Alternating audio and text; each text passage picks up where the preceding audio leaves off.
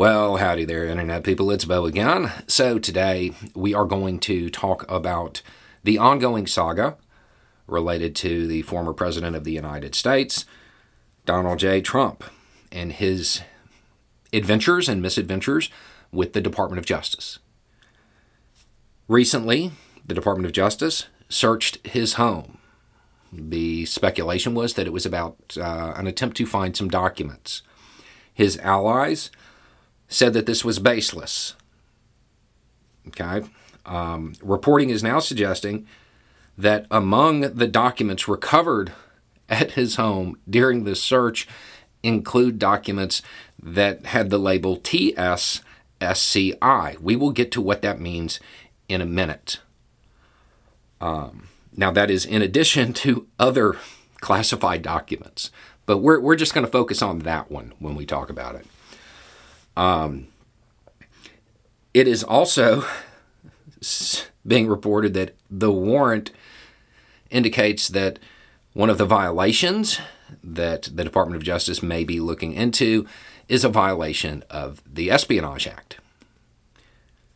So, TSSCI. The media is going to be talking about classifications all day, I'm sure. This will be the one time the media understates something. They'll go through the various types. What you need to know is that TS, top secret. Okay, this is incredibly sensitive material to begin with. SCI is kind of a modifier sensitive, compartmented information. This is a batch of secrets that is so top secret they can only be viewed in a room specifically designed to protect secrets. There are a lot of formers on social media, formers, former military, former intelligence, and they're making these statements about, you know, what would happen if I had done this. First, let's be real. You would never be able to do this. There are too many safeguards in place to stop you. This wouldn't happen. And if it did, it would be a it would be something that was very intentional and, and required a lot of work. But the statements to me, they're cute. They're funny. Because it's stuff like, you know, if if I did this, they would have already arrested me. No, if you did this, you'd be in the basement somewhere being interrogated until you talked. And they, they would not hold anything back.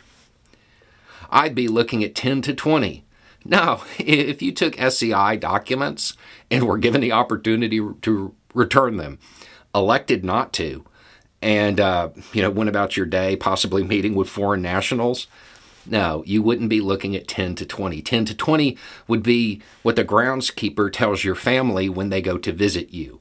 Row 10, plot 20. There's no way that the media is going to frame this properly. These are big secrets. Now, the president, I guess, the former president, I guess, is now saying that these documents were declassified. He declassified them before he left office. Okay, maybe, sure, that's possible. Uh, it's worth noting that that process doesn't uh, just happen because the president thinks it does. It's not just something that he can think, oh, well, these are no longer classified. It doesn't work like that. Um,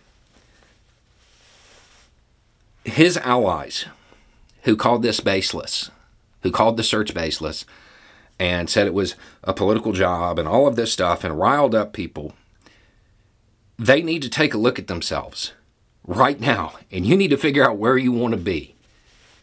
Because this is serious. This isn't a joke. These are documents related to national security. This is stuff spy movies are based on. If you choose to stand beside this man politically after this, you never get to talk about supporting the troops again because you're putting them at risk. You never get to talk about wanting a strong country again because you're weakening it.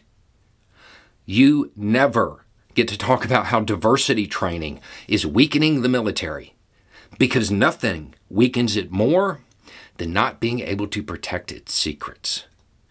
Trump's actions, regardless of how this shakes out as far as criminal liability for him, his actions undermined the entire classification system that the U.S. has and is going to re- require a massive reworking of how classified material is handled simply because he apparently wanted to store some of them in a storage room next to the pool.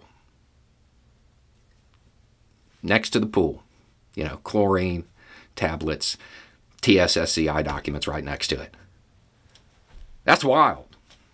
That's wild. Some of the documents that were recovered from his residence were in a storage room by the pool. Call me crazy, but I don't think that's really a secure location.